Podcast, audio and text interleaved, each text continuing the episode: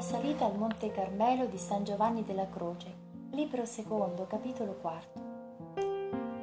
Ove si dice in maniera generale come l'anima, per quanto dipende da essa, debba starsene al buio, per essere ben guidata dalla fede sino ai vertici della contemplazione.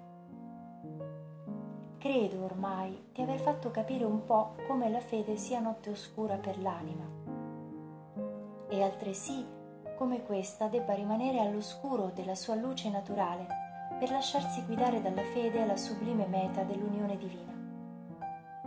Ma perché l'anima possa riuscire in questo, occorre adesso spiegare più dettagliatamente questa oscurità da cui essa deve lasciarsi avvolgere per accedere a questo abisso di fede.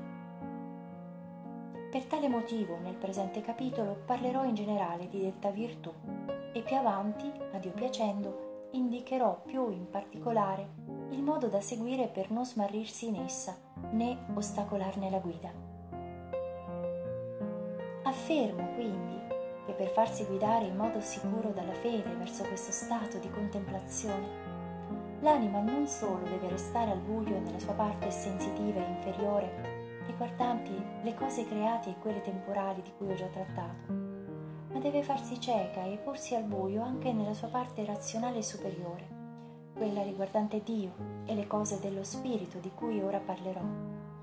Per giungere alla trasformazione soprannaturale è chiaro che l'anima debba mettersi al buio e trascendere tutto ciò che concerne la sua natura, tanto sensitiva che razionale. Soprannaturale infatti vuol significare proprio ciò che è sopra il naturale. Di conseguenza ciò che è naturale resta al di sotto. Ora, poiché la trasformazione e l'unione non dipendono né dai sensi né dall'abilità umana, l'anima deve per quanto le è possibile svuotarsi completamente e volontariamente di tutto ciò che dipende da lei, sia nella parte superiore che inferiore, cioè secondo l'affetto e la volontà e allora chi potrà mai proibire a Dio di fare ciò che vuole in quest'anima docile, spogliata di tutto e nuda? Essa però deve svuotarsi di tutto ciò che può dipendere dalla sua abilità, in modo che sebbene riceva molti doni soprannaturali, ne rimanga sempre distaccata e come ignara nei loro confronti, al pari di un cieco, aggrappandosi alla fede oscura, prendendola per guida e luce senza appoggiarsi a cose che comprende, gusta, sente e immagina. Tutto questo, infatti, è tenebra che la fa sbagliare, mentre la fede è al di sopra di questo comprendere, gustare, sentire e immaginare. Se l'anima dunque non si fa cieca riguardo a tali cose, rimanendo completamente al buio, non arriverà mai a ciò che è superiore, cioè a quello che insegna la fede. Chi non è cieco del tutto non si lascia condurre volentieri dalla sua guida, ma per quel poco che vede ritiene sia meglio seguire la strada che intravede appena perché non ne scorge altre migliori. In tal modo potrebbe far sbagliare anche la sua guida che vede meglio di lui, perché in fondo comanda più lui che il suo accompagnatore. Così pure accade all'anima. Se si avvale di qualche sua conoscenza, di qualche suo gusto o sentimento di Dio, per quanto ottime mediazioni, sono sempre poca cosa e impari all'essere divino. Si sbaglia facilmente nel seguire tale cammino o si arresta perché non vuole affidarsi completamente cieca alla fede che è la sua vera guida. La Sacra Scrittura ci vuole dire proprio questo quando afferma chi si accosta a Dio deve credere che Egli esiste in altri termini, chi vuole arrivare all'unione con Dio non deve appoggiarsi sulla propria conoscenza umana, né attaccarsi ai gusti, ai sensi, all'immaginazione, ma credere che Dio esiste.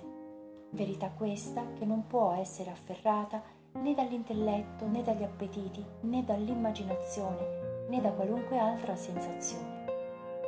Dio non può essere conosciuto in questa vita così com'è Anzi, in questa vita il massimo che si possa percepire, gustare, eccetera, di Dio è infinitamente distante dalla sua realtà e dal suo puro possesso.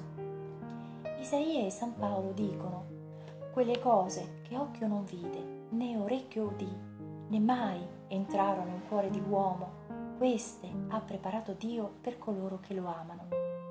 Come può l'anima pretendere di unirsi per grazia perfettamente in questa vita a colui con il quale sarà unita per gloria nell'altra?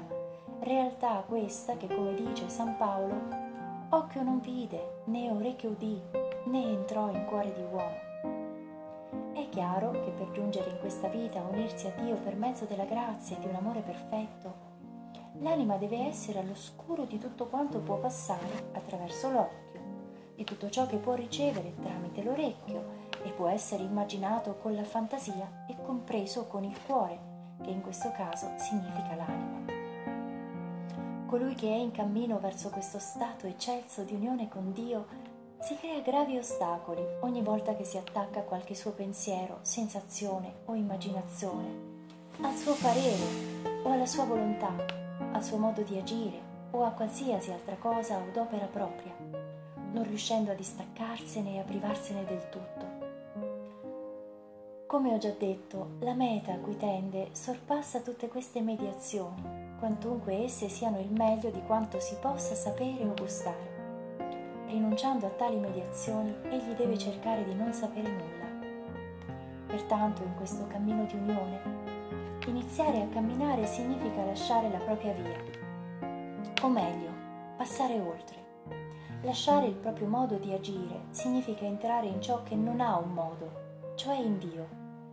Difatti l'anima che perviene a tale unione non ha più modi o maniere personali, né tantomeno si attacca o può attaccarsi ad essi, intendo dire modi di capire, di gustare, di sentire. Pur possedendoli tutti in sé, agisce come chi non ha nulla e possiede tutto avendo avuto il coraggio di oltrepassare interiormente ed esteriormente i limiti della propria natura, entra nei confini del soprannaturale, che non ha alcun modo, poiché nella sostanza li racchiude tutti. Ne segue che per giungere a questo stato occorre uscire dalla propria condizione e in ogni caso allontanarsi molto da se stessi, da tanta bassezza per tendere verso l'assoluta altezza andando oltre tutto ciò che può conoscere o intendere, sia spiritualmente che naturalmente. L'anima deve desiderare con tutte le sue forze di giungere a ciò che in questa vita non può conoscere né può gustare nel suo cuore. Lasciando inoltre dietro di sé tutto ciò che gusta, sente e può gustare e sentire in questa vita attraverso i sensi e lo spirito, deve desiderare con tutte le forze di raggiungere ciò che sorpassa ogni sentimento e ogni gusto. Per restare libera e vuota in vista di tale scopo, l'anima non deve assolutamente contare su ciò che può accogliere nella sua parte spirituale o sensitiva, come dirò presto quando spiegherò questo punto in particolare. Infatti, quanto più pensa a ciò che essa comprende, gusta e immagina, quanto più dà valore a tutto ciò, spirituale o meno, tanto minore stima pone nel bene supremo e stenta a raggiungerlo.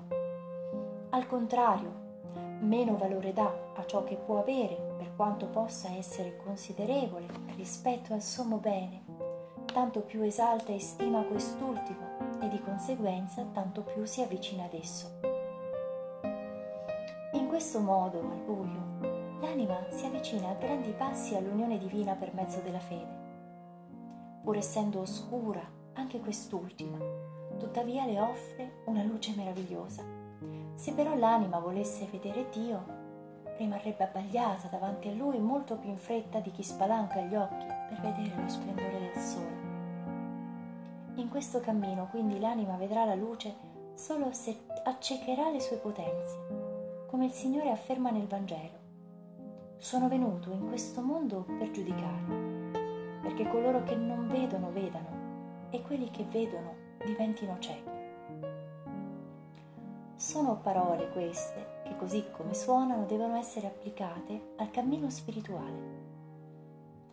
Insomma, occorre sapere che se l'anima si terrà nelle tenebre e farà meno di tutte le luci proprie e naturali, vedrà in un modo soprannaturale, mentre quella che vorrà appoggiarsi su qualche luce personale diventerà sempre più cieca e si attarderà nel cammino dell'unione.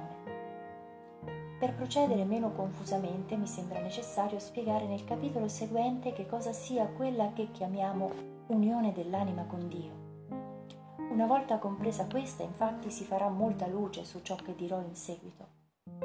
Credo quindi sia arrivato il momento di trattarne qui. Tale discrezione non sarà inutile, perché anche se si dovrà interrompere il filo del discorso, mediante ciò a questo punto farò luce proprio su questo argomento. Capitolo che segue sarà dunque come una parentesi, posta dentro uno stesso sillogismo retorico, perché subito dopo parlerò in particolare delle tre potenze dell'anima e delle rispettive virtù teologali nell'ambito di questa seconda notte.